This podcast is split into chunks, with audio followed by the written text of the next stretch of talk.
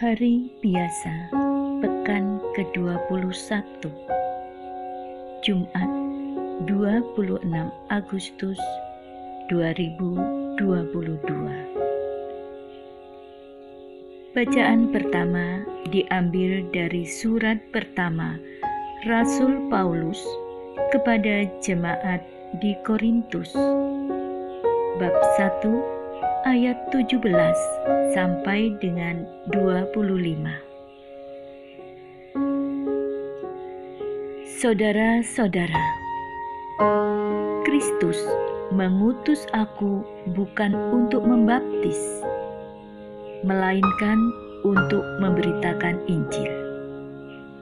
Dan ini pun bukan dengan hikmat perkataan, supaya salib Kristus jangan sampai menjadi sia-sia. Sebab pemberitaan tentang salib memang suatu kebodohan bagi mereka yang akan binasa, tetapi bagi kita yang diselamatkan, pemberitaan itu adalah kekuatan Allah karena ada tertulis, "Aku akan membinasakan hikmat orang-orang arif dan melenyapkan kearifan orang-orang bijak." Di manakah terdapat orang berhikmat? Di manakah si ahli Taurat? Di manakah orang cerdik pandai dari dunia ini? Bukankah Allah telah membuat hikmat dunia ini menjadi kebodohan? Sebab hikmat Allah telah menentukan bahwa dunia dengan hikmatnya tidak mengenal Allah. Oleh karena itu, Allah berkenan menyelamatkan mereka yang percaya berkat kebodohan pemberitaan Injil orang Yahudi menuntut tanda dan orang Yunani mencari hikmat. Tetapi kami memberitakan Kristus yang tersalib, suatu sandungan bagi orang Yahudi.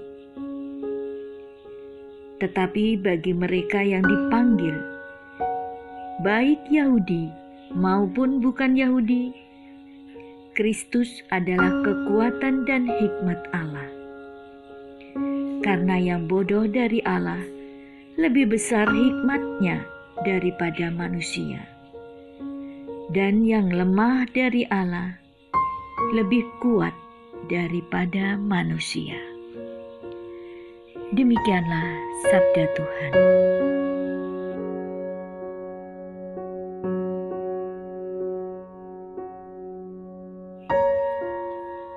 Bacaan Injil diambil dari Injil Matius bab 25 ayat 1 sampai dengan 13. Pada suatu hari Yesus mengucapkan perumpamaan ini kepada murid-muridnya. Hal kerajaan surga itu seumpama sepuluh gadis yang mengambil pelitanya dan pergi menyongsong pengantin. Lima di antaranya bodoh dan lima bijaksana. Yang bodoh membawa pelita, tetapi tidak membawa minyak. Sedangkan yang bijaksana, selain pelita, juga membawa minyak dalam buli-bulinya. Tetapi karena pengantin itu lama tidak datang-datang, mengantuklah mereka semua, lalu tertidur. Tengah malam terdengarlah suara berseru, "Pengantin datang, songsonglah dia!" Gadis-gadis itu pun bangun semuanya, lalu membereskan pelita mereka. Yang bodoh berkata kepada yang bijaksana,